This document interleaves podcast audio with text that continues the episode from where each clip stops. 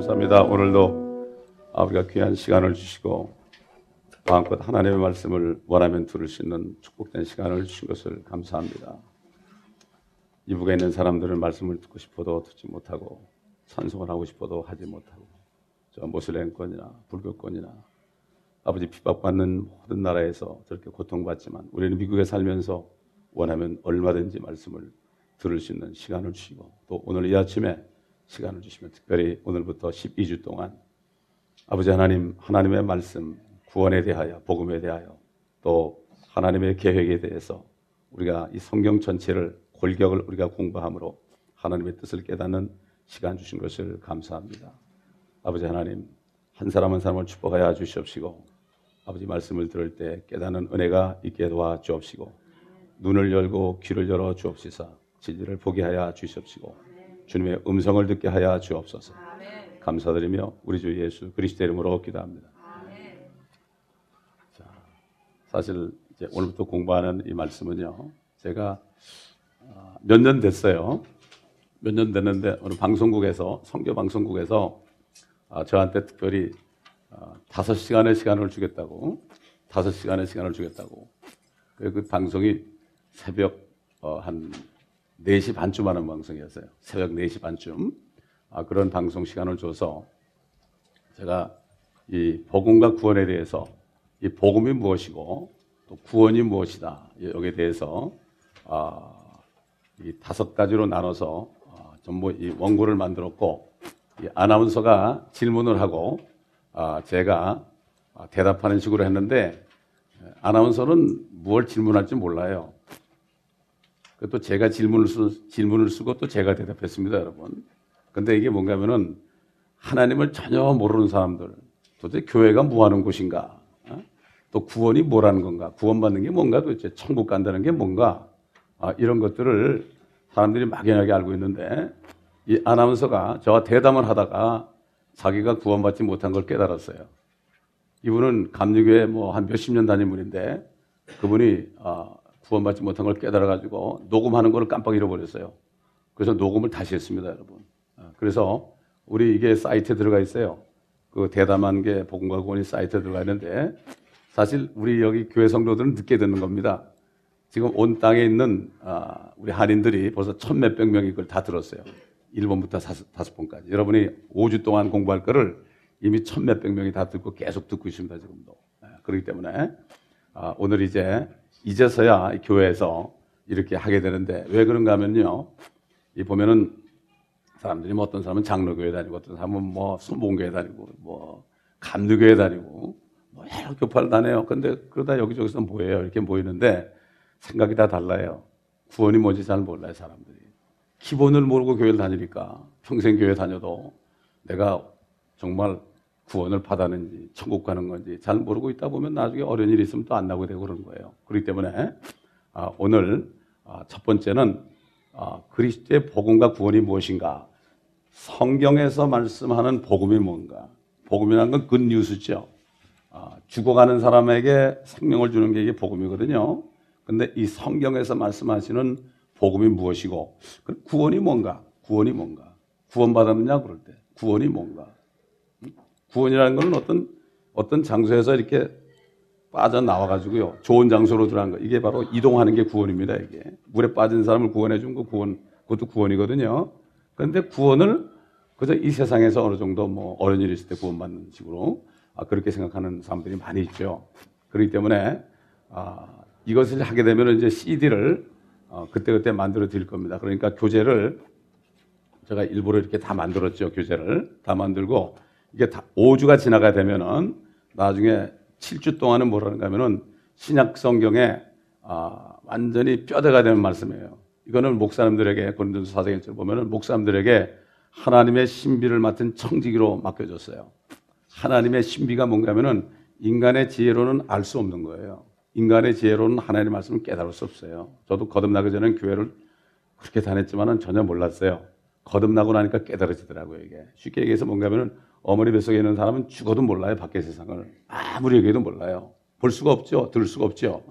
그러나 밖으로 나가면 다 볼 수 있는 것처럼 마찬가지입니다. 그렇기 때문에 우리가 이 말씀을 드리면서 여러분이 CD를 또 오늘 가져가셔서 복사해 드릴 테니까 CD를 가져가서 또 듣고 자꾸만 이것을 공부를 하셔야 됩니다. 아멘. 그러다 보면 어느 날 눈이 열립니다. 그래서 뒤에 있는 7가지 하나님의 신비는 인간의 지혜로 이해할 수 없는 것들인데 이것이 신약성경 우리가 받은 구원을 기록하신 신약성경의 줄기입니다. 그런데 이것을 모르게 되면 성경을 하나도 몰라요.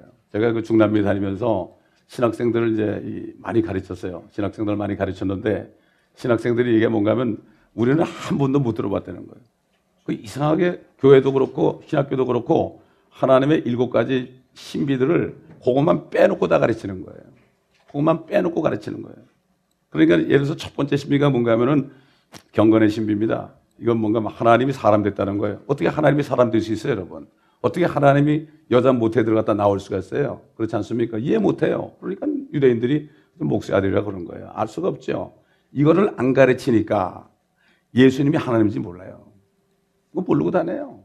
예수님은 누구? 하나님. 난 하나님을 믿는데 예수님은 뭐냐? 또 예수 믿는 거는 뭐냐? 모르는 거예요. 안 가르치니까.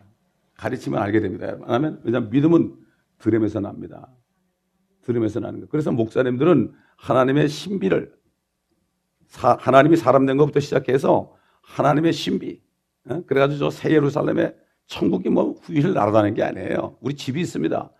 아주 확실하게 이것을 가르쳐줘야만 천국의 소망을 두는데 그걸 안 두니까 그냥 양떼들이 그냥 이 지상에서 뭔가 얻어먹으려고 교회 다니는 거예요. 세상 사람도 그렇게 합니다. 제가 어릴 때 고등학교 다닐 때까지 그런 말씀을 못 들어가지고요. 차라리 교회 안 다니는 게 낫겠다. 아니 고등학교 때까지 내가 교회 다니라고 등산도 한번 못 갔어요. 등산도 한번 못 갔다고요. 어? 얼마나 억울합니까? 일주일 내내 공부하고 또 교회 가서 하루 종일 있어야 되니까 그냥 억지로 있었던 거예요. 억지로 사실. 어? 하도 화가 나가지고 교회를 탁 나와버렸어요. 그 20년을 교회를 안 다녔어요. 그러나 나중에 주님을 깨닫고 주님 영접했을 때 그때 알게 됐습니다. 자, 그래서 여러분이 12주 동안 공부할 때 여러분이 또 뭐 여러 가지 시험일 수가 있어요. 끝까지 이기시고 끝까지 공부하시면 여러분이 선생이 되고 앞으로는 이 교회 오시는 분들은 누구나 다 이 말씀을 듣지 않으면 등록이 안 됩니다. 왜? 이 교회라는 것은 아무나 와가지고 그냥 으쌰으쌰하고 있는 교회가 아닙니다. 단 몇 사람이라도 정말 하나님을 알고 예수님이 누군 줄 알고 성령님이 누군 줄 알고 정말 구원 확실히 받아야 되고 그럴 때 한 마음이 되는 겁니다, 여러분. 그렇지 않으면요 교회에 문제가 생기는 거예요. 사람 많이 필요 없습니다, 여러분. 주님도 11명, 12명 중에 하나는 마귀였거든요. 11명 끝까지 하다 가셨어요. 나중에 11명 딱 부활하신 다음에 11명에게 그러므로 너희는 모든 족속에 가라고 그러십니다. 사람이 많다고 좋은 게 아니에요. 네. 그러나 한두 사람이라도 여러분 그렇습니다. 평생 태어나서요. 내가 제자가 되고 내가 주님을 알고 내가 제자가 돼서 주님을 따라가고 똑같은 제자를 내가 나를 통해서 누굴 만들죠. 그 사람은 성공한 사람이에요. 아무리 목사라도요. 제자 하나 만들지 못한 건 형편없어요. 아무것도 아니에요.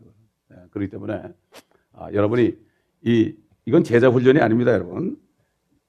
보통 교회에 제자 훈련 시키는 게 아니에요. 여러분 이거는 완전히 실질적이고 성경에 나타난 영적인 말씀입니다. 아멘. 이건 제자 훈련이 아니에요.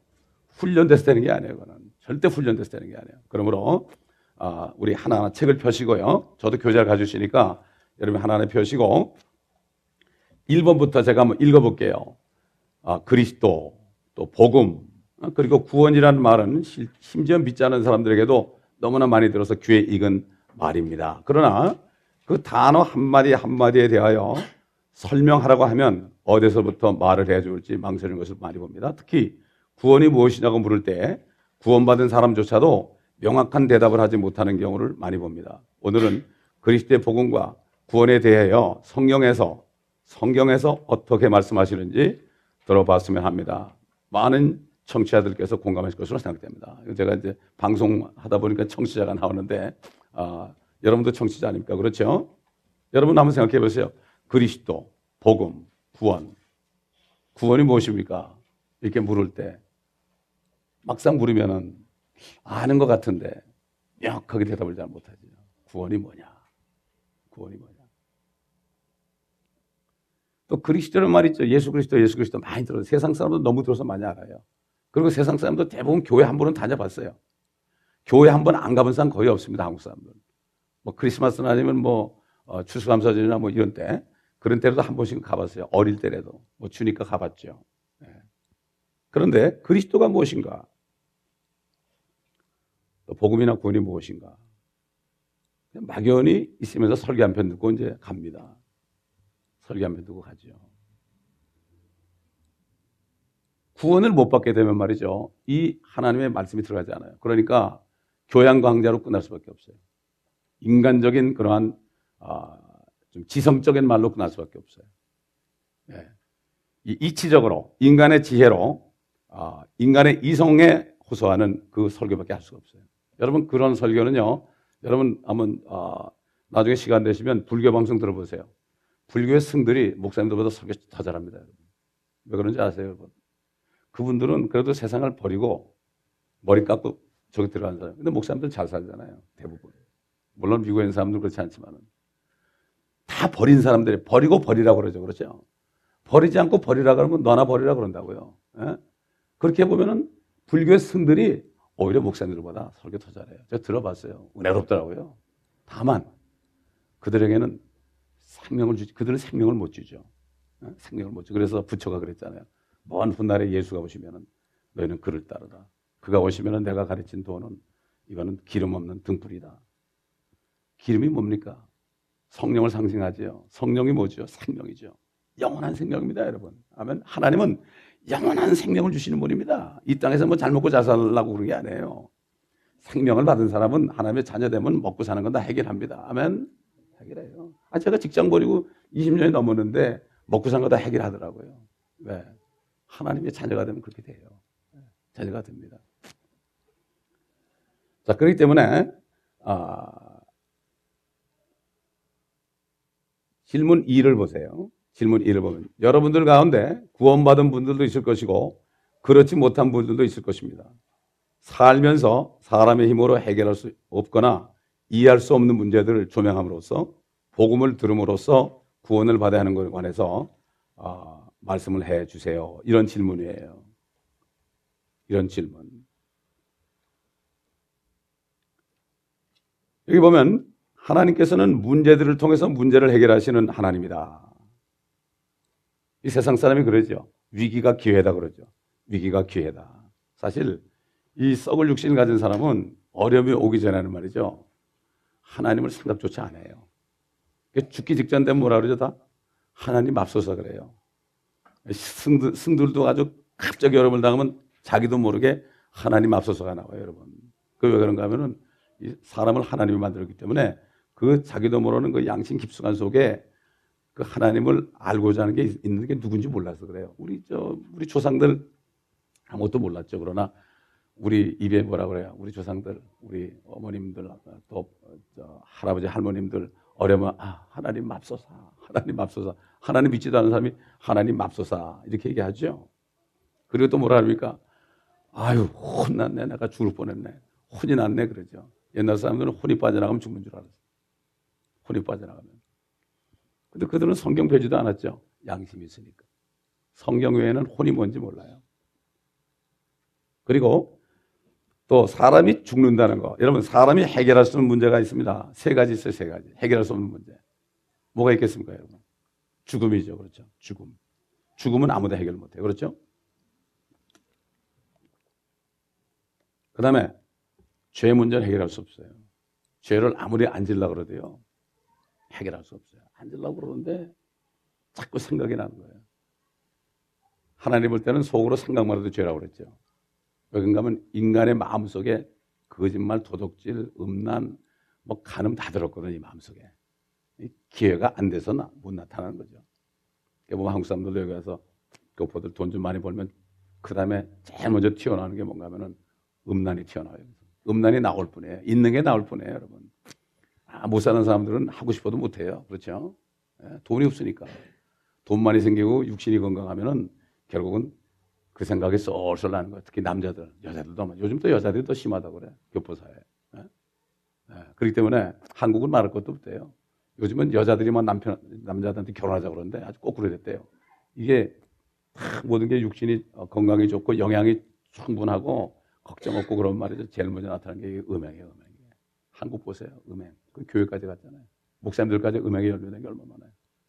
왜? 돈이 많으니까 편하니까 자꾸 딴 생각하는 거예요. 그냥 다윗이 고난받을 때는 그 생각은 못했어요. 매일 사울이 자기 죽이려고 따라다니는 생각. 그런데 왕이 돼가지고 편안해지니까 자기는 전쟁도 안 나가고 다 보내놓고 자기 혼자 심심해가지고 이렇게 했는데 부하, 우리아라는 자기 장군 부하의 아내가 목욕하는 걸 보고 그냥 반해가지고 끌어들여가지고 동침해가지고서 아이를 임신했잖아요. 다윗. 그러면서 내가 모태에서 죄악 중에 잉태였다고 고백을 한 거예요. 네. 그렇기 때문에 인간은 죄의 문제 해결할 수 없어요. 모든 인간은 쓰레기통입니다. 속에 딱 들었어요. 네. 주님이 그랬죠. 사람을 더럽히는 것은 밖에서 들어가는 게 아니고 속에서 나오는데 그건 사람의 마음속에서 나온다. 마음속에 온갖 거짓말, 간음, 사기, 음행, 그렇죠. 도적질, 별게 다 있죠. 손 좀 더럽고 음식 먹어도 상관없어요. 그건 더럽게 안 하는데 속에서 나올 때 자기를 드립하는 거예요. 내가 욕을 하면 내가 더러워지죠. 그렇죠? 네, 이게 별로. 그래서 제가 옛날 신문에다가 그런 기사를 썼어요. 모든 사람은 다 쓰레기통에다 제목으로 옛날 토요신문에다가 1년 동안 게재한 적이 있는데 어떤 분이 전화가 왔더라고요. 어느 권사님이에요. 아, 목사님 맞습니다. 만약에 쓰레기통입니다. 저도 얼마 전에 쓰레기통인 걸 깨달으셨다 그러더라고요. 그 쓰레기통은 어떻게 안에 걸 청소해야죠. 그렇죠? 못해요. 우리 속에 있는 건 죽어도 못해요. 아무리 노력해도 안 돼. 여러분 도 닦아보셔야 되나? 명상해보셔야 되나? 불교 신자가 명상했더니 더러운 생각이 더 들더래. 조용한 데 있으니까 생각이 더 나더래. 그 안에 있으니까. 밖에 있는 게 아니에요. 밖에 있는 게 아니에요. 그렇기 때문에 죄 문제, 죽음 문제 이런 거. 그 다음에 심판. 사람들이 모르죠. 성경에 사람이 한 번 죽은 것은 정한 것이고 죽은 후에 심판이 있다고 하는데 심판에 대해서 몰라도 죽을 때 되면 겁나는 거예요, 여러분. 그렇지 않으면 다 죽죠. 나부터 옛날에 죽었을 거예요. 아, 죽으면 그만이 아니면 나부터 죽었을 거라고. 뭐 하려고 삽니까, 이 세상에. 그렇잖아요. 아니, 살면서 나이 들어가니까 눈도 잘 안 보이죠. 주름살도 늘어가죠. 그렇죠. 무릎도 자꾸 아프죠. 재미가 없어요, 인생에. 일이 자꾸 빠지죠. 그 그러니까 젊을 때 팽팽하게 살다 가는 게 낫잖아요. 죽으면 그만이라면. 그런데 왜 못 죽어요? 모르니까. 무지해서 그래. 해결할 수 없는 거예요. 그렇기 때문에 우리가 성경을 봐야 되는 거죠. 특별히 여기 보면 질문 3에 보면 말이죠. 사람이 죽는다는 거 있잖아요. 사람은 죽는다. 그렇지. 나도 언젠간 죽지. 우리 아버님도 돌아가셨고 우리 할아버님도 돌아가셨고 죽는데 내가 죽는다는 건 몰라요. 사람들이. 못 깨달아요. 이게 이렇게 우매한 거예요. 그래서 성경에 보면은 사람이 종교에 처하지만 가장 만물의 영장이고 종교에 처하지만 깨닫지 못하면 멸망하는 짐승 같도다 그랬어요. 사람이 존귀할지라도 오래 살지 못하니 요즘에 생명공학이 발달해가지고 오래 살잖아요. 그렇죠? 예? 옛날보다 훨씬 오래 살죠. 100살 양로원 제가 한 4년 동안 다닐 때 보면은 90이 넘은 할머니들이 한국 할머니가 90명 정도 있는데 90 넘은 할머니가 5명 있더라고요. 그런데도 그때 90한 5~6세 된 분이 한 분 있었는데 아이고 이제 권사님 이제 참 언제든지 편히 주님 만나서 쉬신 게 어때요? 그러면 아니 멀었다는 거예요. 영원히 살 줄로 알아요. 깨닫는 거하고요. 들어가서 지식으로 아는 거하고 하나가 땅 차이에요. 이건 내가 죽는다는 걸 깨닫는 사람 있죠? 별로 없어요. 교회에 앉아 있는 사람도 마찬가지예요. 이렇게 무지해요. 인간이 이렇게 무지해요. 그런데 자기 주위에서 특별히 부부지간에 있는데 말이죠. 한쪽이 먼저 가죠. 아, 진짜 죽는구나. 제가 군대 생활할 때 우리 아버님이 돌아가셨어요. 진짜 우리 아버님이 돌아가신 건가? 아, 진짜 죽는구나. 무덤에 들어간 거 진짜 죽네. 그런데도 말이죠. 거듭나기 전까지는 건 몰랐어요. 이게 이렇습니다. 그렇기 때문에 성경에서 그 죽음이 뭔가? 사람이 왜 죽는가? 여러분, 죽으려고 태어나면 왜 태어납니까, 여러분? 우리 주님은 죽으려고 사람 되셨어요. 우리 인간의 죄 때문에. 그런데 사람이 태어나잖아요. 그렇죠? 죽으려고 태어나는 거예요. 70년 후, 80년 후, 언젠가. 또 100년 후, 언젠가 가죠. 갑니다. 결국 죽기 위해서 태어나는 거죠. 그렇죠? 죽기 위해서 태어나려면 안 태어나는 게 낫잖아요.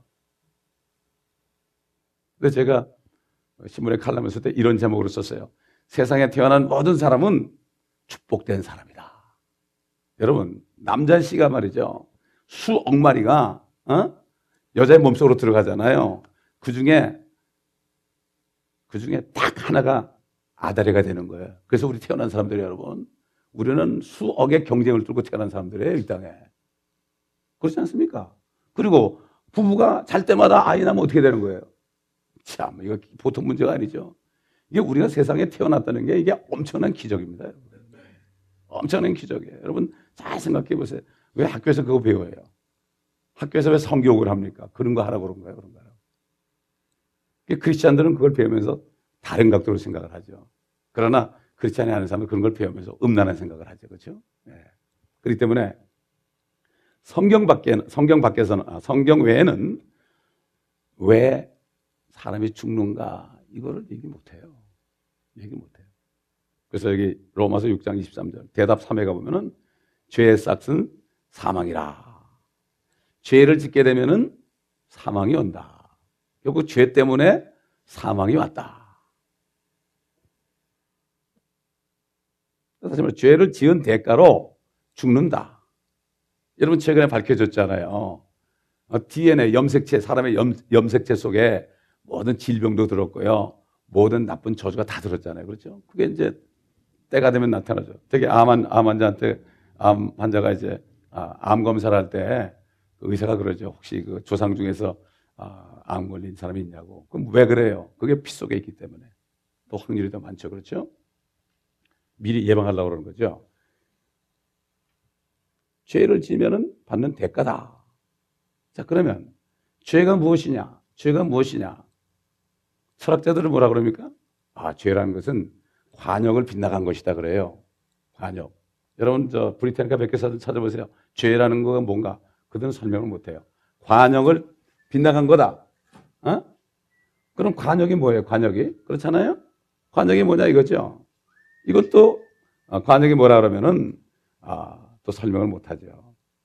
성경에 보면은 요한일서 5장 17절 보면은 모든 불의가 다 죄다. 불의가 다 죄다. 의롭지 못한 것이 다 죄다. 그럼 어떤 게 의로운 겁니까, 여러분? 어떤 게 의로운 거예요? 옛날에 허슨 테일러가 중국에 이제 전달하러 갔습니다. 전달하러 갔는데, 어떻게 가르쳐줘요? 근데 보니까 중국말에 의자가 있어요. 오를 의자가 있는데, 이게 성경적이야. 위에는 양이 있어요, 양이. 그 다음 밑에는 아자요. 한자 못 배운 사람 무슨 말인지 모를 거야, 아마. 우리 딸도 고등학교 때 한자를 많이 배웠거든요. 그러니까 너무나 감사해요. 그래서 위에 양자가 있고 밑에 내가 있단 말. 다시 말해서 의로워진다는 것은 양하고 나하고 하나가 돼야 된다. 양하고 나하고 하나가 돼야 된다. 그렇지 않습니까? 양이 누구예요? 성경에 양이 누구라고 나오죠? 예수 그리스도는 모든 세상 죄를 제거하는 하나님의 어린 양이다 이렇게 나오죠. 성경 밖에는 설명할 수가 없지요. 그렇기 때문에 죄라는 것은 성경의 죄라는 것은 무엇이 죄냐? 예수를 믿지 않는 거다. 예수님이 그랬죠. 죄라는 것은 나를 믿지 않는 것이다. 나를 믿지 않는 것이다. 이렇게 말씀하시거든요. 그러면 예수를 믿지 않는 것이 불이다. 이것이 죄다. 이것이 죄다. 아니 세상에 말이죠. 어떻게 예수 안 믿는 게 죄가 돼요? 그렇죠? 예수 안 믿는 게 죄가 되냐고요? 아, 사람 죽이고 거짓말하고 간음하고 이런 것들이 죄지. 그러면 다 믿어요. 근데 예수 안 믿는 게 죄라 그러면은 이해가 안 가요. 왜 이해가 안 갈까요? 우리 인간의 이성은 죄로 물들었어요. 이해가 안 가요. 이해할 수가 없어요. 죽었다 깨나도 못해요. 이거. 하나님이 가르쳐주자는 못해요. 그래서 성경이라는 거 하나님의 말씀을 자꾸 듣잖아요. 자꾸 들으면 그 말씀이 믿어져요. 과학자들이 됐죠? 과학에 대한 말씀을 논문을 계속 읽고 듣고 생각하고 막 고민하고 그러다 보니까 그게 딱 믿어지는 거예요. 그렇죠? 그런 거죠. 마찬가지예요. 또 왜 사람들이 깽이 됩니까? 요즘 애들이 한국 깽들이 많죠. 왜 깽이 되죠? 왜 그냥 문신하고 다니죠? 깽들을 만나서 깽의 말을 들으니까 깽이 믿어지니까 그들이 한 문신다고 깽이 되는 거예요. 당연한 거예요. 왜 요즘에 사람들이 음란합니까? 인터넷 사이트에 들어가서 음란 사이트를 클릭하니까 그걸 자꾸 보고 들으니까 음란해지는 거예요. 이게 간단한 거예요. 옛날 우리 조상들은요. 그래서 깨끗하게 살려고 노력했어요. 누가 욕을 하잖아요. 그러면 집에 와서 뭐라는가 하면 귀소제래서 귀소제. 귀를 씻어냈다니까요. 실제. 우리 민족들이 흰옷을 입고 참 백의 민족이라고 그러죠. 그래도 우리 민족들이 그런 마음을 가지고 있어서 그런지 예수 믿는 사람이 많은 모양이에요. 그 뭔가 좀 깨끗하게 살고자 하는 마음이 있어요. 근데 뭔지 몰랐어요. 그러니까 하나님께서 선교사들을 보낸 거예요. 여러분 선교사들 해가지고 얼마나 고생한지 아세요, 여러분? 막 그냥 칼로 찌르고요, 교회를 불을 지르고 말이죠. 어떤 분은 성경책을 가지고 두만강 그 다리를 건너는데 막 죽이려고 따라오니까 그 성경을 그냥 두만강에 다 던져버렸어요. 그리고 비참하게 피 흘리고 죽었어요, 거기서. 그러니까 그 성경에 막 강에 쓸려가면서 페이지가 하나씩 뚝뚝 떨어졌어요. 뚝뚝 떨어지고 여기도 하나, 여기도 하나, 여기도 하나 걸린 거. 그거 읽고 우리 조상이 구원받았습니다, 여러분. 그래서 평양에 대부흥이 온 거예요. 그거 읽으니까 처음 읽었거든요. 처음 읽으니까. 그러니까 옛날 개토릭이 성경을 못 읽게 하는 거예요. 큰일 나거든요. 자기네 정체가 거기 있거든요. 네. 그렇기 때문에 예수를 믿지 않는 것이 죄라면 이것이야말로 사람의 생각으로는 이해할 수 없어요. 자, 그러면 그 억울해 안 한다. 그래도 죽어요. 죽죠. 성경에 보면은 모든 사람이 죄를 지었으므로 하나님의 영광에 이르지 못한다고 그랬어요. 죄를 지었기 때문에 하나님 못 봐요. 되게 그러죠. 제가 나가 전도해 보면 사람들이 당신 하나님 봤어요? 그러죠. 하나님 볼 수가 없죠. 죄를 지어서. 죄를 지어서 볼 수가 없죠. 하나님을 보려면 어떻게 보지요? 그분이 우리 안에 들어오셔야만 볼 수 있어요. 그래요. 죄인이 하나님 보잖아요. 즉사합니다, 여러분. 마치 그 번개가 칠 때 그냥 왔다 갔다 돌아다니다 그냥 죽는 거하고 똑같아요. 하나님은 못 봅니다. 하나님은 보여주고 싶죠. 옛날 모세가 하나님 좀 보자고 그랬어요. 그러니까 하나님 뭐라는가 하면 네가 나를 보면 죽는데 어떡하느냐. 네가 그렇게 보고 싶으니까 보여줄 테니까 네가 바위에 숨어 있으면 내가 갈 때 내 뒤만 봐라 그래요. 뒤만. 내 등을 봐라. 하나님의 등이 있나? 여러분 사람을 말이죠. 하나님이 하나님의 형상대로 만들었습니다. 그러니까 하나님이 사람 되니까 에? 사람 됐죠. 그렇죠? 그 이게 뭐죠? 보통 사람들이 사람을 우습게 생각해. 저 여러분이 얼마나 귀한지 몰라요. 여러분. 왜? 하나님의 형상이 사람입니다. 여러분. 아멘? 사람 모습이에요. 근데 아버지 하나님은 우리 볼 수 없죠. 빛이니까. 그렇기 때문에 볼 수 있도록 인간의 몸을 입고 살과 피를 가지고 오셔가지고 우리가 보는 거예요. 그냥 막 욕하도 가만히 있었어요. 그렇죠. 그러나 주님이 오시게 되면 그때는 그 모습이 아니에요. 그때는 정말 심판주로 오실 때는 사람 못 봅니다. 다 죽습니다. 그러니까 지금 그러기 때문에 주님이 오시기 전까지가 구원받을 때예요. 하여튼 구원은 받고 봐야 됩니다, 여러분. 아멘. 구원을 받고 봐야 되는데 구원을 못 받고 다른 것만 해. 교회 들어와서 되게. 제가 이거를 언제나 우리 교회에서 하나 하고 기도하고 있었는데 어느 분이 그래. 이제 우리 교회도 좀 오시는 분 좀 강제적으로라도 좀 말씀을 배우게 하는 게 어떻겠냐고. 그거 맞다고. 나 이미 다 준비됐다고. 준비 다 됐죠. 그래, 컴퓨터에 있었으니까. 있었으니까 이걸 쫙 해가지고 내가 어제 오피시티 빼가지고 카피 따가지고 이거 다 바인드 딱 만드는 거예요. 몇 시간에 걸쳐서. 얼마나 쉽습니까? 다 준비되고 기다렸어요. 제 마음대로 하지 않잖아요. 성도들이 원할 때 해야죠.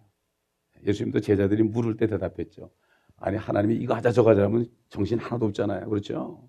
그렇기 때문에 우리가 하나하나 이제 말씀을 배우다 보면 그 말씀의 뜻을 깨닫게 될 것입니다. 히브리서 5장 13절 본 말이죠. 그거 다 있어요. 하나님의 말씀을 의의 말씀이라고 그랬어요. 하나님의 말씀은 다시 말해서 죄가 없는 순수한 진리다. 거짓이 없다 이런 얘기죠. 거짓. 그렇기 때문에 그 말씀에 순종하지 않으면 이것이 죄가 되는 거죠. 말씀이 누굽니까? 참 희한한 게 뭔가 말이죠. 옛날 태초에 말씀이 계셨거든요. 요한복음 1장에 보면 태초에 말씀이 계셨어요. 말씀이 있다고 그러죠. 말씀이 계셨고 그 말씀이 하나님과 함께 계셨고 그 말씀이 하나님이셨느니라. 근데 그 말씀이 육신이 되었다고 그랬어요. 그분이 저기 유대 땅을 걸어다니다가 피 흘리고 죽으시고 올라가셨어요. 그러더니 성령이 오시니까 성령이 사람들을 사용해가지고 하나님의 영감을 줘가지고 이제 말씀이 이제 육신의 주님이 이 말씀이 됐어요. 그래서 이 말씀 안에 들어가지 않으면 예수를 믿을 수가 없어요. 많은 사람들이 예수를 믿는데 다른 예수를 믿어요. 성경에 나타난 예수를 믿어야 됩니다. 옛날 바리새인들 예수 믿었을 때 하나님 믿는다고 그랬어요. 하나님 믿는다고 했는데 하나님이 오셨는데도 그런 예수를 안 믿었어요. 똑같은 일이 벌어집니다. 똑같은 일이 벌어져요. 옛날에 예수님이 육신을 입고 이렇게 봤잖아요. 사람들이 봤죠. 그분을 보고 믿으면 구원을 영생을 받았죠. 그런데 그분이 가시고 성령이셔서 이 말씀을 줬어요. 옛날에 2000년 전에 하나님이 육신된 분을 보면서 안 믿으면서 그 예수를 안 믿으면서 나 하나님 믿는다고. 요즘 교회 다니는 사람들 하나님 믿어요. 그럼 다 믿는데요. 근데 실질적으로 예수를 안 믿어요. 왜? 예수가 하나님이에요. 그분은 하나거든요. 쉽게 얘기해서요. 제 안에 영이 있어요. 또 제 안에 혼도 있어요. 제 몸도 있어요. 그렇죠? 제 몸도 있어요. 이 제 손을 보고 제가 아니라면 어떻게 돼요? 저 안 믿는 거죠. 그렇죠? 그렇지 않습니까? 마찬가지예요. 인간으로 얘기하면은 영혼육이 세 개고 하나님은 성부, 성자, 성령이 세 분이 하나예요. 우리 다 하나죠? 하나인데 이게 잘 움직이는 거예요. 근데 왜 세상 사람들이 죄를 지는가 하면은 육신은 육신대로 죄 지려고 그러고 속에는 혼 속에 있는 양심은 죄 안 지려고 그러고 영은 죽어 있고 그 영혼육이 따로 노는 거예요. 그래서 고민이 돼서 스트레스 받는 거예요, 여러분. 그래서 이게 영과 혼과 몸이 딱 하나 되지요. 영 속에 하나님 성령이 들어오시고 내 혼이 쉬면서 이제 천국 가는 길을 기쁨으로 가고 있고 육신은 이제는 하나님 말씀을 의의 말씀을 따라서 죄를 안 짓고 죄 지면 회개하고 이렇게 셋이 하나가 되잖아요. 그럼 뭐가 와요? 하나가 되니까 마음이 평안이 오는 거예요. 그렇게 잠 못 자는 사람이 많아요, 요즘에. 물론 여자분들이 갱년기대도 잠 안 와요, 그거 알아요. 그러나 요즘에 잠 못 자는 환자들이 너무 많습니다. 저는 6개월 동안 못 잔 사람도 만나봤어요. 네? 왜 그렇습니까? 이게 하나가 안 되는 거예요. 자기 안에서도 하나가 안 돼. 아니, 자기 안에서도 하나가 안 되니 부부가 어떻게 하나 되겠습니까, 여러분? 자식하고 부모하고 어떻게 하나 되겠습니까? 어떻게 교회가 하나 되겠습니까? 어떻게 나라가 하나 되겠습니까? 될 수가 없습니다. 될 수가 없죠. 그래서 결국은 죄라는 것이 이 땅에 있다. 그럼 죄가 도대체 어떻게 생겼느냐? 어떻게 생겼느냐? 성경에서 최초로 죄 지은 사람이 누군지 우리 알죠. 그렇죠? 그래서 로마서 5장 12절 보면 한 사람에 의하여 죄가 세상에 들어오고 그 죄에 의하여 사망이 왔으니 그리하여 모든 사람이 죄를 지었으므로 사망이 모든 사람에게 전달되었느니라. 쉽게 얘기해서 이런 거죠. 아담 속에 있었던 아담의 피 속에 죄가 들어왔어요. 죄가 들어왔죠. 죄가 들어오니까 결국 우리가 계속 올라가면 아담 한 사람, 아담과 이브밖에 없죠. 단 두 사람. 제일 큰 할아버지, 큰 할머니밖에 없죠. 이 두 사람 속에 DNA 속에 죄가 들어왔죠. 죄가 들어오니까 아이를 낳으니까 똑같은 피죠. 아담의 자손 그렇죠. 죄를 가지고 태어나는 거예요. 여러분 보세요. 아이 여기 지금 오늘 안 왔지만 니에라는 애 한 살밖에 안 되는데 자기 언니를 막 때리고 그런데 벌써. 막 심술을 내고 말이죠. 막 그런데요.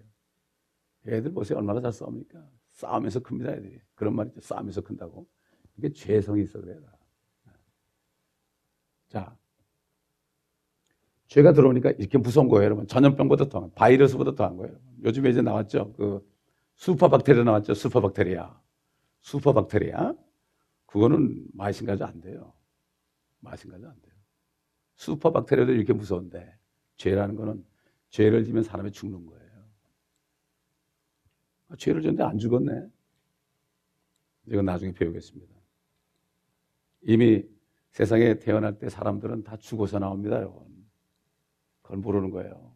그걸 언제 깨닫느냐? 성경을 볼 때 깨달아요. 내가 죽어 있구나. 이제 계속 깨달을 겁니다.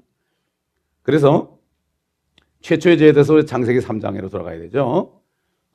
하나님께서 아담에게 그랬죠. 사실 아내가 먼저 그 선악과를 먹었죠.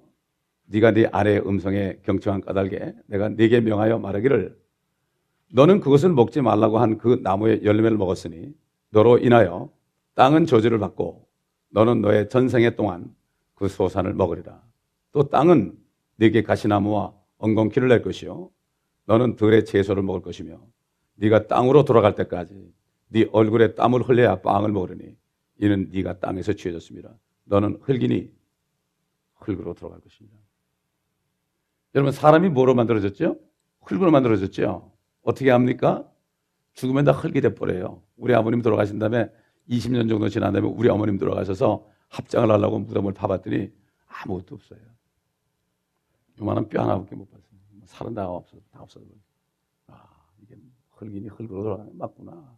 그리고 왜 엉겅퀴래요? 엉겅퀴. 아, 다른 거는 아무리 잘 길러도 물 주고 거름 줘도 안 자라는데 이 자풀들은 어디서 그렇게 나오는지 그냥 막 나오잖아요. 뽑아도 나오고 뽑아도 나오고. 성경밖에는 설명 못해요. 왜? 흙에서 취해가지고 아담을 만들었는데 아담이 죄를 지니까요. 아담이 자기 자손에만 죄를 준 게 아니라 자기를 만든 재료한테까지도 죄가 간 거예요. 땅이 저주받은 거예요. 성경밖에는 설명 못해요. 아무리 학자들 연구해도 몰라요. 이거.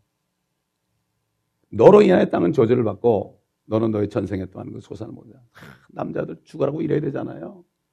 가족들 이제 애들 낳고 그러면 죽으라고 이래야 되잖아요. 그렇죠? 아, 저도 옛날 회사 다닐 때요. 정말 죽으라고 이랬습니다. 새벽에 가가지고요. 밤 12시까지 매일 일했어요. 휴가도 못 갔어요. 매개 사질라고. 나갈 때 애들 자고 들어올 땐 애들 자고 애들 얼굴 못 봤습니다. 그 정도로 남자들이 스트레스가 많아요. 왜? 이게 성경에 나와요. 죄 때문에 그래요. 죄 때문에. 아담의 자손이니까. 땅으로 돌아갈 때까지 얼굴에 땀을 흘려 빵을 먹으려니 이는 네가 땅에서 취해졌습니다. 너는 흙이니 흙으로 돌아갈 것이니라. 성경에 이렇게 돼 있죠. 그런데 여기 질문사에 보면 대개 사람이 그러죠. 예수 믿으라면 죽으면 그만이죠. 죽으면 그만이죠. 세상 말에 이런 말이 있죠. 무식하면 용감하다. 아, 무식한 사람은 아주 용감해요. 무식한 사람은. 근데 그들이 죽으면 그만이라고 그럴 때만 알고 하는 얘기 아니죠. 그냥 예수 믿기 싫으니까, 교역이 싫으니까 하는 얘기죠. 그냥 막 내뱉죠. 사실 대답을 보게 되면 죽음 저 건너편에 무엇이 있는지에 관해서는 하나님 외에 아무도 모릅니다. 죽어봤어야 알죠. 근데 죽은 다음에 살아나지 못하는데 여러분 성경에 보면 부자가 지옥 갔죠. 거지 나사로는 천국 갔고요. 아브라함 품에 가는데 부자가 몰랐죠. 지옥에 있는지 몰랐죠. 그렇죠? 되게 사람들이 지옥이 없다고 그래요. 지옥이 없다는데 언제 아느냐? 지옥에 가면 알게 돼요. 때는 늦으리. 유행가도 있죠. 때는 늦으리. 그렇죠? 그렇기 때문에 죽음 저 건너편에 무엇이 있는지 하나님은 아무도 몰라요. 철학도 과학도 알 수 없어요. 철학, 과학, 인간의 머리에서 나온 거죠. 죄인의 머리에서 나온 거죠. 그런데 영적으로 살아나면 알아요. 왜? 하나님이 내 안에 들어오시면 알아요. 그걸. 알아지는 거예요. 이게. 에? 도로케스라는 게 하나님 알아주는 거예요. 예수님 본 적이 없잖아요. 예수님을 보려면 어떻게 봐요? 다른 방법이 없어요. 그분 하늘에 가 계시니까. 그분의 영이 내 안에 들어오면 알아요. 여러분, 어릴 때 부모를 잃어버렸어요. 커가지고 부모 만났죠? 이런 말이 있죠? 피가 땡긴단 말이 있죠? 그렇죠? 그 피가 똑같은 피가 땡기는 거예요, 이게. 그렇죠? 그거 알아보는 거예요. 마찬가지예요. 하나님의 영이 들어오지 않고서는요, 예수님을 만날 수가 없어요. 믿을 수가 없어요. 그러니까 다른 예수 믿는 거예요. 다른 예수. 자, 그래서 도저히 인간은 알 수 없다.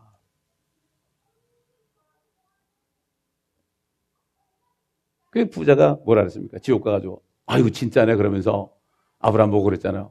아우, 저 나사로 좀 보내가지고, 우리 식구들 여기 형제들 오지 못하게 해달라고. 그러니까, 뭐라 그랬습니까? 아, 그들에게는 선지자들이 있다. 하나님의 종들이 있으니까 그들이 얘기할 거다. 근데 그들은 선지자나 하나님의 종의 말을 안 들으면 죽은 자가 살아나서 얘기해도 안 믿을 것이다.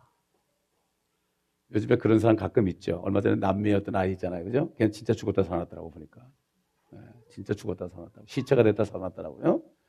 너무나 사람들이 안 믿으니까 하나님께서 그런 사람을 사용하는데 그 말을 듣고 안 믿어요. 믿을 수가 없어요. 주님을 믿는 거는 성경 말씀밖에 없어요. 안 돼요. 근데 이 성경이 살아있는 말씀이라는 건 사람들이 모르죠. 억지로 자꾸 듣다 보면 그때 귀가 확 열리는 거예요. 그죠? 그러니까 이 철학자 중에 아주 위대한 철학자 니체라는 사람은 실존주의 철학자 아닙니까? 그 사람이 가르친 건 딱 하나. 하나님이 죽었다. 하나님 죽었다. 평생 하나님이 죽었대요. 그런데 그가 죽으니까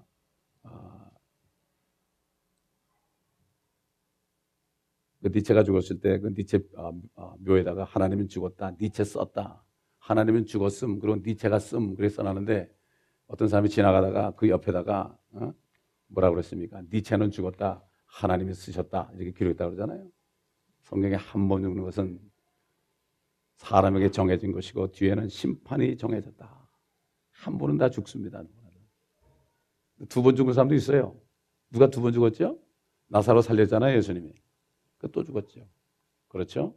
그 다음에 뭐 나인성 과부의 아들도 죽었는데 또 살렸는데 또 죽었죠. 또 스랍다 과부의 아들도 죽었는데 엘리야가 또 기려가지고 살아났죠. 예. 그러면 두 번 죽은 사람이 있어요. 지금도 있습니다. 한 번은 꼭 죽어요. 최소한 다 한 번 죽는다. 근데 한 번도 안 죽은 사람이 있죠. 에녹 같은 사람이 있죠. 예수님이 지금 오시면은 우리 살아있을 때 믿은 사람은 죽음을 보지 않고 우리가 부활해요. 그냥 부활이라는 건 몸이 변하는 게 부활이에요. 죽은 사람은 막 이렇게 완전히 새로운 몸이 되는 거고 살아있는 사람은 몸이 가만히 있을 때 쑥 변하는 거예요. 그러니까 이게 믿을 수가 없는 거예요. 이게. 그렇죠? 신비로우니까 내 말씀을 자꾸 듣다 보면 그게 믿어져요. 근데 언제 믿어지느냐? 내가 성령으로 거듭날 때 믿어지는 거예요. 겁나지 않으면 죽었다 깨나도 안 돼요. 사실 죽음이 무엇을 의미하는가? 하나님이 죽었다. 네가 이 열매를 먹는 날에는 반드시 죽을 것이다. 하나님이 죽을 것이다 그럴 때 그게 뭔가? 주님이 그랬잖아요. 동산의 나무에서 나는 것을 네가 마음대로 먹을 수 있으나 선과 악의 지식에서 나는 것을 먹는 날에는 반드시 죽으리라. 먹는 날에, 날이라는 건 day의 day, 이건 24시간이에요. 24시간 내에 죽는다 이런 얘기예요. 그런데 아담이 안 죽었어요. 잘 먹고 잘 살면서 아들 낳고 그랬어요. 그리고 성경에 보면 930세에 그가 죽었다. 그의 몸이 930세에 죽은 거예요. 그의 몸. 사람은 영이고 혼이고 몸이 있거든요. 그의 몸이 930세에 죽은 거예요. 그럼 그 전에 죽었다 할 때는 뭐가 죽었을까? 영이 죽은 거예요. 영. 사람도 영물이지요. 근데 죄를 지니까 영이 죽은 거예요. 영이 죽어 있으니까 하나님이 안 보이는 거예요. 그러니까 영이 살아난 사람은 하나님 보이는데 성경을 읽으면서 하나님이 보이는데 하나님과 대화하는데 영이 죽은 사람은 봐도 이거 무슨 말인지 하나도 몰라요. 재미가 없어요. 정말 재미 하나도 없어요. 이거 그림도 없고 말이에요. 이게. 그런데 만화로 만화. 그래서 제가 중남미다 할 때는 만화 전도지 가지고 다니거든요. 만화 전도지 막 지옥 그림 있고 이런 거 그런 거 가지고 다니는데 그걸 보면 사람들이 눈이 둥그레져요. 역시 그림이 좋더라고요. 무식한 사람들은. 자, 그래서 그럼 둘 중에 하나죠. 하나님은 죽는다고 그랬는데 사람이 볼 때는 안 죽었어요. 그럼 하나님이 거짓말쟁이에요? 성경에 또 그럴 줄 아니까 하나님이 뭐라 하냐면 실로 하나님은 참되시지만 사람은 모두 거짓말쟁이다. 사람은 모두 다 거짓말. 저도 거짓말쟁이에요. 우리가 거짓말을 하기 싫어도요. 제가 자식들한테 무슨 약속을 하잖아요. 약속을 해도 내가 능력이 없으면 그건 지킬 수 없어요. 거짓말한 게 되는 거예요. 전지전능하신 하나님 말고는 거짓말을 안 할 수가 없죠. 아담은 분명히 죽었습니다. 그걸 어떻게 알 수 있습니까? 창세기 2장 7절을 보면 주 하나님께서 땅에 흙으로 사람을 지으시고 흙을 가지고 사람을 지으시고 그의 콧구멍에다가 생명의 호흡을 불어넣으시니 사람이 살아있는 혼이 되었다. 영혼육을 창조했다 이거죠. 그래서 하나님의 형상대로 하나님이 아버지와 아들과 성령, 아버지와 말씀과 성령 세 분이 하나인 것처럼 셋이 하나가 되도록 했다. 이런 얘기죠. 그래서 창조할 때 우리의 형상대로 우리의 모습을 따라 사람을 만들자. 하나님의 한 분이 어떻게 우리가 돼요? 성부, 성자, 성령께서 세 분이 같이 만들었어요. 그리하여 하나님께서 자기의 형상대로 그를 창조하셨으니 곧 하나님의 형상대로 그를 창조하셨으며 그들을 남자와 여자로 창조하셨느니라. 그래서 데살로니가전서 5장 23절 보면은 바울이 그랬죠. 너의 온 영과 혼과 몸이 우리 주 예수 그리스도께서 오실 때까지 책망할 것이 없이 보존되기를 하나님께 기도하노라. 아담의 영이 죽었습니다. 인간의 영은 영이신 하나님을 볼 수 있도록 만들어진 거예요. 그런데 영이 죽으니까 하나님을 보지 못하는 거예요. 세상에 어린애가 태어나면 하나님 못 보죠. 그러니까 하나님 만나기 이렇게 힘들죠. 죄가 없어져야만 하나님 만나거든요. 죄가 없어져야 돼요. 이 속에 우리 마음속에 온갖 더러운 게 다 들었다고 그랬죠. 그래서 바리새인들 아주 거룩하게 하고 뭐 옷도 멋있게 입고 다니고 지금 말하면 목사님 아주 온갖 대우는 다 받고 시장터에 가서 말이죠. 그래서 저는 어디 가서 목사라고 얘기 안 해요. 하도 목사님들 타락을 많이 해가지고 말이에요. 목사라고 얘기를 안 해요. 창피해가지고. 여러분 여기 맥도날드 가서 말이죠. 목사님 그래 보세요. 한 서너 명이 딱 이렇게 자기 부르는 줄 알고. 너무나 목사가 많아요. 왜 이렇게 목사가 많은지 몰라. 어? 물론 많으면 좋겠죠. 하나님 말씀만 증거하면. 네. 자, 결국 영이 죽었어요. 그 영이 죽으면 하나님 못 봤죠. 그래서 우리 요한복음 4장 24절 보면 하나님은 한 영이시기 때문에 그분께 경배드리는 자들은 영과 진리로 경배드려 하리라. 영이 살아나야만 예배 드릴 수 있어요. 영이 살아야만 예배를 드릴 수가 있다고요. 진짜 주일 예배는요, 영이 살아있는 사람이 드리는 예배예요, 여러분. 아멘. 영과 진리, 영어로 in spirit, in truth예요. 다시 뭔가 하면 영 안에서 성령이신 하나님을 만나는 거죠. 성령으로 오신 예수님을 만나는 거예요, 여기서. 그렇죠? 그 다음에 진리 안에서. 이 진리신 주님, 이 성경 말씀을 믿기 때문에 그래서 그럴 때 이 말씀이 선포될 때 그 말씀을 영이 받아 먹는 거죠. 영이라는 것은 영이신 하나님 말씀을 받아 먹어야 살아요. 육신은 썩어질 것은 먹어야 살아요. 이 썩을 몸이기 때문에. 그렇죠. 그런데 우리 본체는 혼이에요. 그래서 옛날 사람들 혼이 떠나가면 다 죽었다 그러고 제사 지낼 때 조상 귀신 혼이 들어와가지고 잡수시라고 밖에서 숟가락 푹 꼽아놓고 그래서 뭐 한국 사람들은 뭐 명절 때 되면 그 제수감 구하느라고 난리들이에요. 그렇죠? 얼마나 비싸졌는지 요즘에. 무슨 과일, 그 다음에 아주 비싼 그 조기, 얼마나 비쌉니까 조기가. 그런 거 갖다 놓고 아주 좋은 거 다 잡수시라고 문을 쓱 열어놓잖아요. 들어오시라고. 그리고 자기들 다 먹더라고 보니까 나중에. 이게 뭐냐. 옛날 조상들이 그래도 혼이 있는 걸 알았어요. 그걸 귀신이라고 그랬죠. 귀신, 우리가. 그게 혼이라고 그랬죠. 혼. 성경에 보면 사람이 혼이 떠나면 그 사람이 죽어요. 혼이 떠나면 심장이 멎어버려요. 쉽게 얘기해서요. 사람이 이렇게 살고 있는데 집주인이 가버렸어요. 그리고 흉가가 됐어요. 그렇죠? 그럼 집은 허물어져요. 혼이 떠나면 육신은 사흘 만에 썩어요. 그래서 3일장 하는 거예요.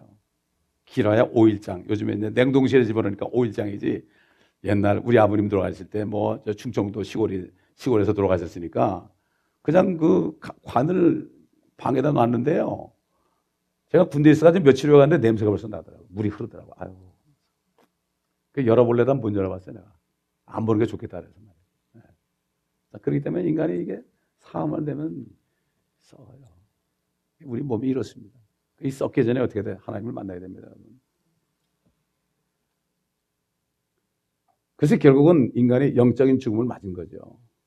그래서 인간은 이제 자기 몸이 자기인 줄 알아요. 자기 몸이 자기인 줄 알고 평생을 그냥 몸을 위해 사는 거예요. 무엇을 먹을까? 무엇을 마실까? 인간의 정욕.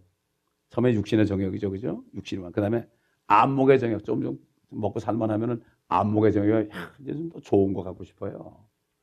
근데 좋은 거 아무리 가져도 재미가 없어요. 왜 히피족들이 히피가 됐습니까? 그 아버지가 재벌들 이런 사람 돈 걱정 안 하는 애들이에요. 근데 돈이 있어 봐도 이거 뭐 하려고 살아 이거 인생. 왜 묶여 살아? 공부는 왜 해? 왜 직장을 왜 가져? 아, 돈 많으니까 그냥 돌아다니면서 마약하고 별거 다 하는 거예요. 그러다 그들이 예수 많이 만났어요. 그래가지고 갈보리 체플에 있는 목사님들은 대개 그런 출신들이에요. 마약 환자 출신들이에요. 그 갈보리 체플의 목사님이 그렇게 사람들이 안 해가지고 목사 안 하겠다고 뉴포트 비치 가서 낚시하려고 그러는데 주님이 히피족들 보냈어요. 그 히피족들이 구원받았어요. 그 사람들은 갈급한 사람들이에요. 해볼 거 다 해봤거든. 그렇죠? 해볼 거 다 해봤어요. 솔로몬은 해볼 거 다 해봤죠. 인간들은 솔로몬이 이만큼 했다 인간들이 여기 머물러 맨날 하려고 그래 그러다 죽어. 좀 난 사람은 그래도 대통령까지 돼. 대보면 뭐 할 거예요? 말년되니까 벌써 문제가 막 생기지 않습니까? 이제 대통령 끝나고서 감옥 안 가는 사람 드물더라고. 자살하지 않으면 감옥이더라고 보니까. 예? 왜 그렇습니까? 죄인이라서 그래요. 아무리 장로가 대통령이 돼도 죄인이에요. 예? 나 같으면 돈 많으면 장로면은 대통령 안 되고 전도자 됐을 텐데 돌아다 얼마나 좋아요. 예? 가난 나라 가가지고 얼마나 참 끝이 멋지겠습니까? 예? 그렇지 않습니까? 그래서 성경에 의인은 없나니 없도다. 한 사람도 없도다. 하나님이 그랬어요. 하나님 말씀 누가 대적하겠습니까? 그래서 나는 의인이야 이런 사람, 저 그런 사람이 있어요. 죄가 있냐고 물어요. 전도할 때 죄가 있으세요? 아, 나 죄 없어요. 그래요. 그러면 그러면 죄 없으시면 안 죽으시겠네요. 내가 영원히 사는 것을 증명하는 길밖에 없어요. 내가 죄가 없다는 것은 아무도 없죠. 날 때는 순서가 있어요. 갈 때는 순서가 없어요. 젊은 사람들요 돌연사 합니다. 요즘에 돌연사. 빼짝 말라니까 혈압도 안 놓고 뭐 콜레스테롤도 별로 없다 그런 사람도 어느 날 그냥 죽어요. 우리는 내일이 없습니다. 내일이 없습니다. 예외가 없어요. 아무도. 자, 질문 5번째 보면 그러면 모든 사람이 구원을 받아야 하는 이유와 필요성.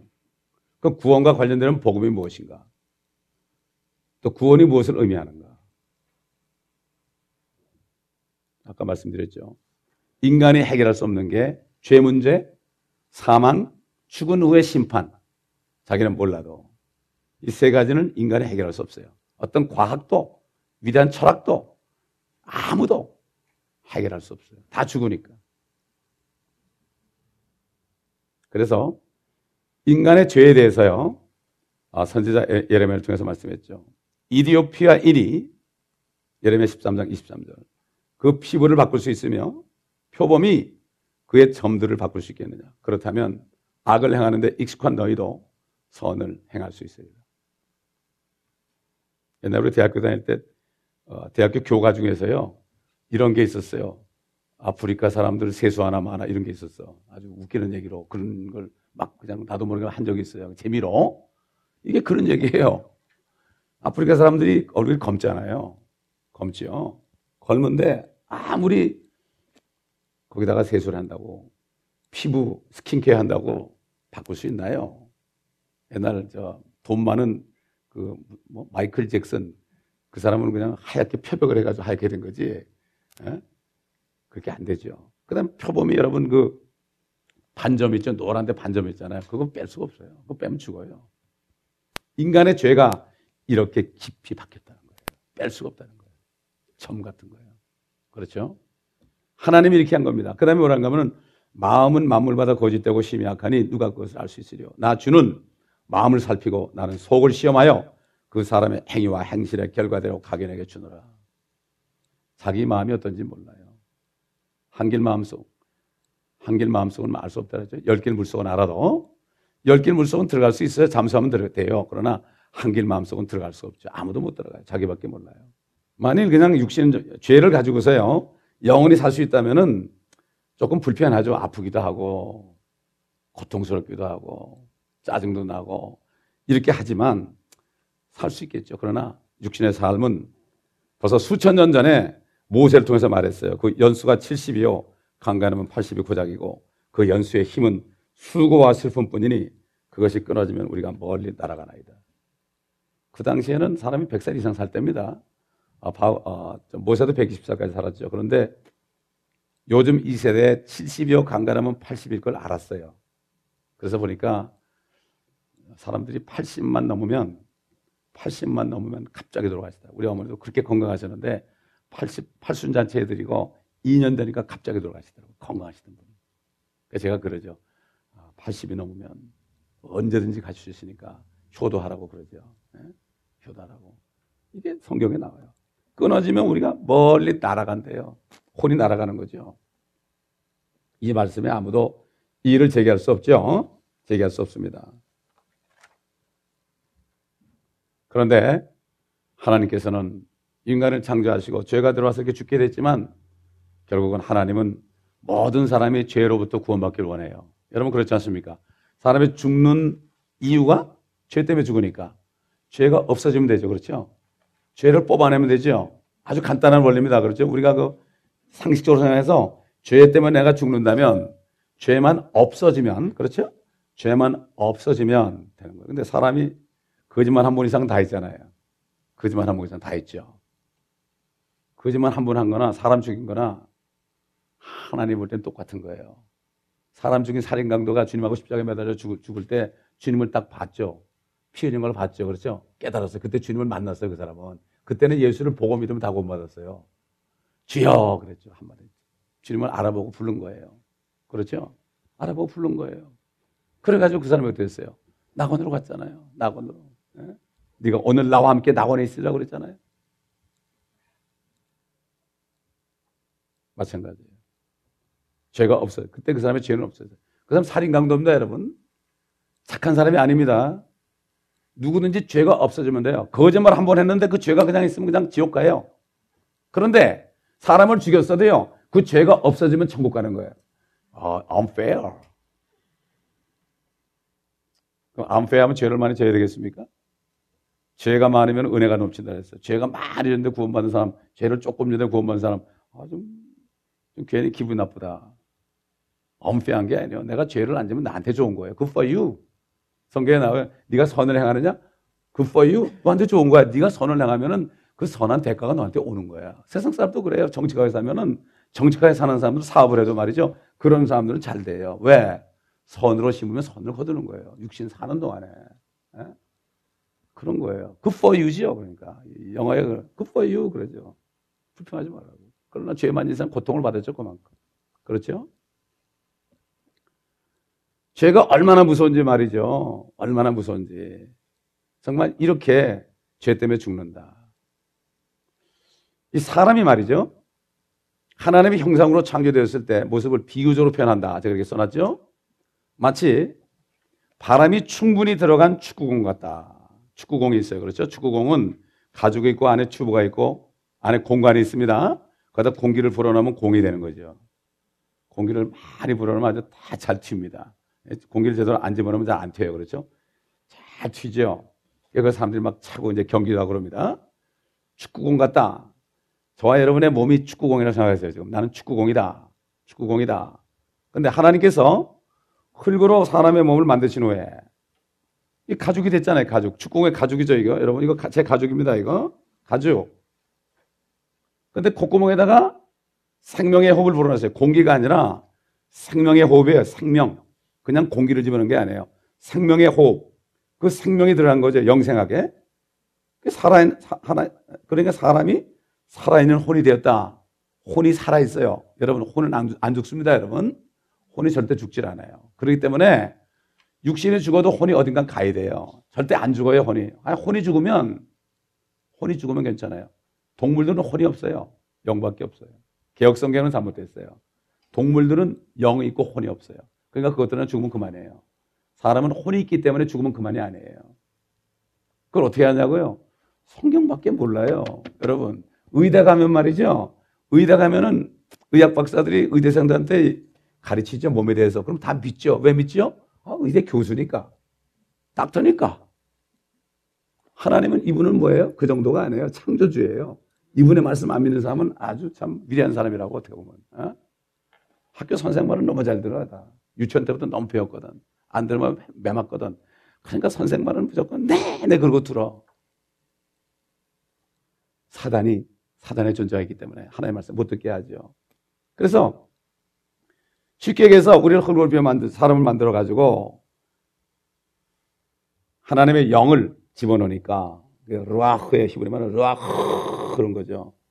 루아흐 홍해를 가를 때도 이 루아흐 성령이 말이죠. 바람을 일으켜 가지고 쫙 갈라놓으니까 얼마나 뜨거웠던지 그 밑에 바닷물 갯벌까지도 마른 땅이 됐습니다, 여러분. 하나님의 능력이에요, 이게. 에? 영원한 생명을 주신 능력이죠. 그래가지고 사람이 살아있는 혼이 되었다. 그런데 죄를 지니까요. 죄가 있는 곳에 하나님 안 계세요. 죄를 지니까 그 생명의 호흡이 어떻게 됐어요? 쭉 빠졌어요. 그러니까 축구공에 바람이 쭉 빠져버린 거야. 쭉 빠지니까 어떻게 돼요? 굴러다녀요. 어느 정도는 굴러다녀요.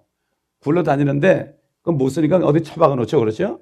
그럼 여름철 되면 습기가 되니까 이게 막 그냥 갈라지기 시작해요. 그러다가 나중에 이게 빵꾸가 나면 갖다 쓰레기통에 버리죠. 그거 하기 전에 빨리 공기를 집안에 쓰죠. 그래서 쓰죠. 마찬가지예요.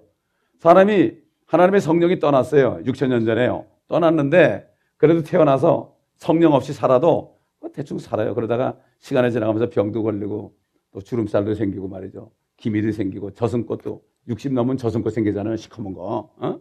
저승꽃도 생기고 그래가지고 젊어지려고 그것도 빼고 뭐 그러는데 그래봤자 소용없어요. 어? 그래가지고 어떻게 됩니까? 결국은 나중에는 가게 되죠. 그럼 쓰레기통에 가는 거예요.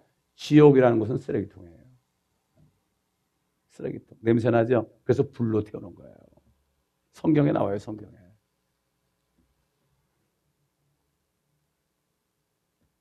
그래서 예수님이 말이죠.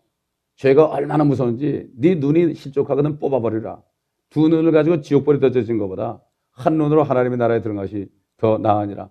그곳에는 그들의 벌레도 죽지 않고 그들의 벌레, 사람이 구더기처럼 돼요. 벌레도 죽지 않고 불도 꺼지지 아니하느니라. 모든 사람이 불로 소금치듯함을 받을 것이며 모든 재물이 소금치듯함을 받으리라. 결국 아까 얘기했던 바람 빠진 공이 가죽이 상하기 전에 다시 바람을 넣으면 다시 쓸 수 있는 것처럼 사람도 육신이 죽기 전에 재생의 기회를 볼 수 있습니다. 그 방법을 말씀해 주시는 것이 바로 그리스도의 복음입니다. 다시 말해서 뭐죠? 하나님의 생명을 다시 받아들이면 되는 거예요. 그렇죠? 하나님의 생명을 죽기 전에 받아들여야 돼요. 영접한다는 게 뭐예요? 받아들이는 거예요. 그분을. 에? 죽으면 말 못하죠. 죽으면 말 못해요. 그러면 그 복음이 뭔가? 복음이 뭔가? 아이고 이거 시간이 지나가서 어떡할지 모르겠네 이거. 12조 했는데 이거 복음이 뭔가? 이거 이렇게 시간이 걸려요 이게? 어떻게 된 게? 방송국에서는 1시간에 한 건데 이렇게 시간이 걸려요. 할 수 없죠. 좀 더 합시다. 성경은요. 한마디로 이렇게 선포해요. 한마디로. 하나님께서 세상을 이처럼 사랑하셔서 그의 독생자를 주셨으니 이는 그를 믿는 사람은 누구나 멸망하지 않고 영생을 얻게 하라 하십니다. 여러분 지난번에 봤죠? 어? 지난번에. 내가 가지고 있나 모르겠네. 지난번에 보셨죠? 팀 티보아? 팀 누구죠? 그 사람이? 어? 티모티, 팀이 티모티고. 티밥, 그렇죠? 티밥, 풋볼 선수. 풋볼 선수 아닙니까? 이렇게 가지고 있다가도 찾으라면 없어요. 세상에, 나 참.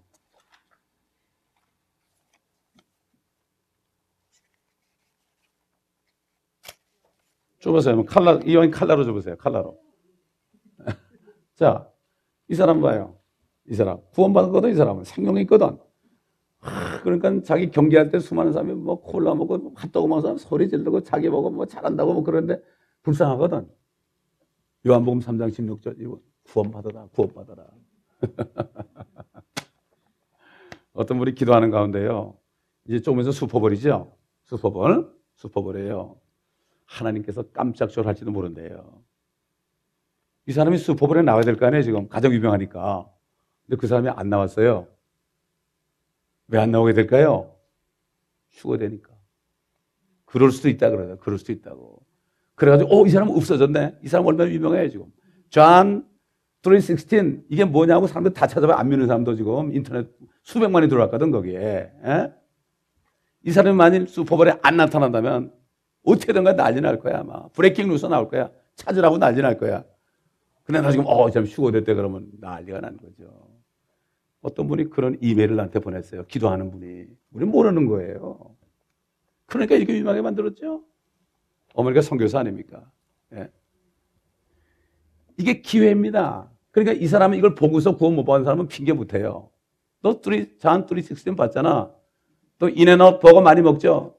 먹다가 이렇게 보면 존 3:16이 있어요. 이게 뭐야? 지나치는 사람? 불행한 사람이에요. 그 사람은. 정말 재수 없는 사람이에요.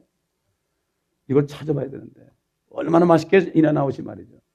거기 일하는 사람들이 얼마나 깨끗해요. 아이들이. 되게 크리스찬 같더라고요. 자, 요 한마디 요한복음 3장 16절 말씀을 들은 사람은 아무도 핑계면 돼. 그거를 믿는 사람은 영생을 얻는데 얼마나 쉽습니까, 여러분? 그렇죠? 하도 어렵게 살아가지고 공부하느라고 찌들려가지고요. 찌들려가지고, 제가, 아이고, 공부 다 끝나고 또 이제 신학교 들어가니까 또 시험 또 친데, 아이고, 여기서 시험 봐야 되나. 아주 시험에 찔려가지고요. 제가 고3 때 그냥 대학 가려고 공부한 게 그냥 막 입에다 부르트고 그냥 안에 피가 막 올라오고 막 그랬어요. 아주 사투를 벌렸어요, 옛날에. 사투를 벌렸는데. 아이고, 이러면 지겨운 공부네. 자식을 이름 시키면 안 되겠다. 그랬는데, 그렇게 지겨운데 말이죠. 자, 여러분. 그렇기 때문에 이거, 이분 때문에 구원받은 사람도 있고, 이분 때문에 지옥 가는 사람도 많을 거예요. 예. 이것을 누가 말하는가 하면 예수님이 하신 말씀이에요, 이게. 요한복음 3장 16절 말이죠. 아까도 얘기했지만 다윗은 보소서 내가 죄악 중에서 조성되었고 죄 중에서 내 어미가 나를 피웠나이다. 여러분 모세도요 살인자입니다. 돌로 사람을 쳐 죽였습니다, 여러분. 또 다윗도 살인자입니다. 또 다윗은 또 음행을 한 사람입니다. 간음했습니다. 결국 주님께서 그랬죠. 옛사람이 율법에서는 간음하지 말라고 그랬지만은 아름다운 여인을 보고 음욕을 품는 자마다 이미 간음하였느니라. 도적질하지 말라고 그랬지만은 남의 물건을 탐내게만 해도 이미 도적질했느냐. 하나님 표정 볼 때는요. 창녀나 몸을 파는 창녀나 속으로 음란한 마음 품은 사람 똑같습니다. 죄는 똑같아요. 죄는 죄죠. 그렇죠? 누가 많고 적은 거 도토리 키재기입니다. 하나님 볼 때는. 웃기는 얘기예요. 그래서 그렇기 때문에 결국 뭐라고 그러십니까? 사람의 의라는 것은요. 더러운 걸레 조각이라고 했어요. 우리 사람의 선을 가지고 하나님께 할 수가 없어요. 쉽게 얘기해서 그래요. 쓰레기통에 냄새가 엄청나게 나, 안에 오물이 들었습니다. 오물이 들었는데 그걸 확 닦아가지고 막 깨끗하죠? 그러면 어떻게 돼요? 발로 차가지고 뒤집어 엎어버리죠. 마찬가지예요. 인간의 선은 아무것도 아니죠. 그렇기 때문에 누구든지 성경대로 그리스도께서 우리 죄들을 위해서 죽으시고 장사되셨다가 성경대로 셋째 날에 다시 살아나는 것을 믿고 그분을 구세주신 하나님으로 영접할 때 그 몸에 우리의 죄가 다 들어가 있기 때문에 그때 죄가 용서되고 제거됩니다. 옛날 구약시대 때는 짐승의 피를 흘려가지고 그 죄를 용서받았죠. 용서만 받았지만 제거를 못했어요. 그냥 겉만 깨끗하게 했죠. 그러나 예수님의 피는 우리가 예수님을 영접할 때요. 그 피가 흘러들어와서 우리 양심을 씻어버려요. 안에는 더러운 오물을 다 씻어버려요. 또 성령의 소멸시키는 불로 다 태워버려요. 그게 새 사람이 되는 거예요. 다른 방법 없어요. 아무리 노력해도 안 돼요. 옛날 강도들도 말이죠. 예수 믿는 순간에 새 사람이 되는 거. 깡패들도 예수 믿는 순간에 새 사람 되고 그런 거 보죠. 예.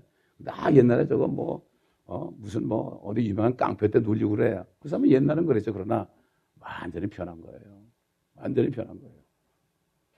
자, 그래서 베드로전서 1장 9절 보면은 믿음의 결과 곧 너희 혼들의 구원을 받음이라.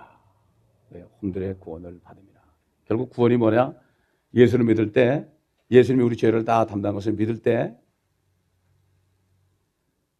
내 혼이 구원받아요. 죄가 없어지고요. 혼이 구원받을 때 어떠냐?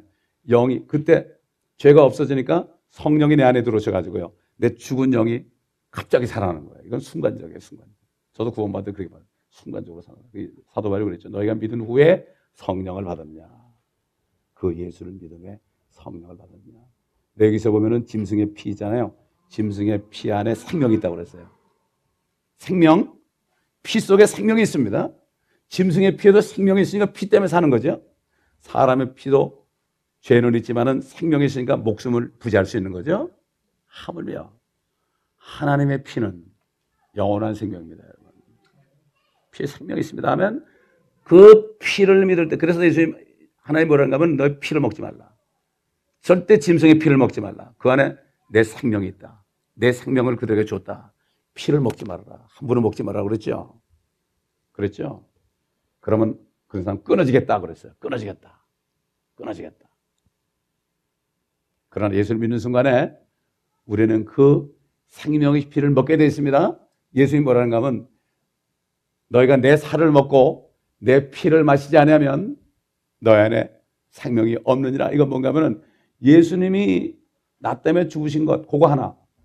부처도 그런 적이 없고, 공자도 그런 적이 없고, 모하메드도 그런 적이 없고, 세상에 어떤 종교, 교주들도 그런 적이 없고, 우리 아버지도 그런 적이 없고, 우리 할머니, 할아버지도 그런 적이 없고, 아무도 내 생명을 대신해서 죽는다는 사람 하나도 없었어요. 성경에 보니까 하나님만이 그런다. 그걸 믿을 때 결국 2000년 전에 돌아가신 그 예수를 내가 잡아먹은 거예요. 그 살을 먹은 거예요. 피를 마신 거예요. 근데 사람들이 무슨 말인지 몰랐어요. 그렇게 하니까 사람들이 다 도망갔어요. 우리가 식인종이냐? 당신의 살을 먹고 피를 먹게? 다른 도리가 없어요. 결국 우리가 예수를 죽이지 않으면 안 돼요. 그 안에 생명이기 때문에. 예수를 죽이지 않으면 안 되는 거예요. 안 되는 거예요. 방법이 없어요. 전혀 방법이 없습니다. 그래서 내 살을 먹고 피를 마시지 않으면 너의 안에 생명이 없느니라. 이걸 깨닫는 사람은 회개하고 주님을 모셔 드리는 거예요. 여러분, 영접하는 게요. 주님 아니면 나는 죽습니다. 주님 없이 내가 지금 당장 지옥 간 걸 알게 되고 그냥 온 힘을 다해서 애초에 내시가 예수 믿겠다 그럴 때요. 빌립이 그랬어요. 아니야. 함부로 믿으면 안 돼. 입으로만 그러면 안 돼. 네가 전심을 다해 믿어야 돼. 그러니까 예수 그리스도는 하나님의 아들이시나이다. 깨달은 거예요, 그 사람이. 그러니까 그 물에 내려가서 침례받고 올라오니까 성령이 들어가시니까 기쁨으로 갔습니다. 그 한 사람이 이치오피아에 갔는데요. 에디오피아에 기독교가 전파돼가지고 황제까지 예수 믿게 됐습니다, 여러분. 하나님은요, 한두 사람을 통해서 복음이 전파되게 합니다. 수가성이 하나를 통해서 예수님은 복음 믿었죠. 성령이 들어왔습니다. 살아났죠, 순식간에. 물동이를 버려두고 말이죠. 뛰어가서 와봐라 그런 거예요. 전도자가 된 거예요. 성령이 들어오시면 배길 수가 없습니다. 배길 수가 없어요. 이 교회에 있는 사람들은 한 사람도 종교된 걸 원치 않습니다. 헐헐 살아 움직이는 정말 하나님의 자녀들, 아멘. 생명이 있는 사람들, 이미 영생은 이미 지금 가져야 됩니다.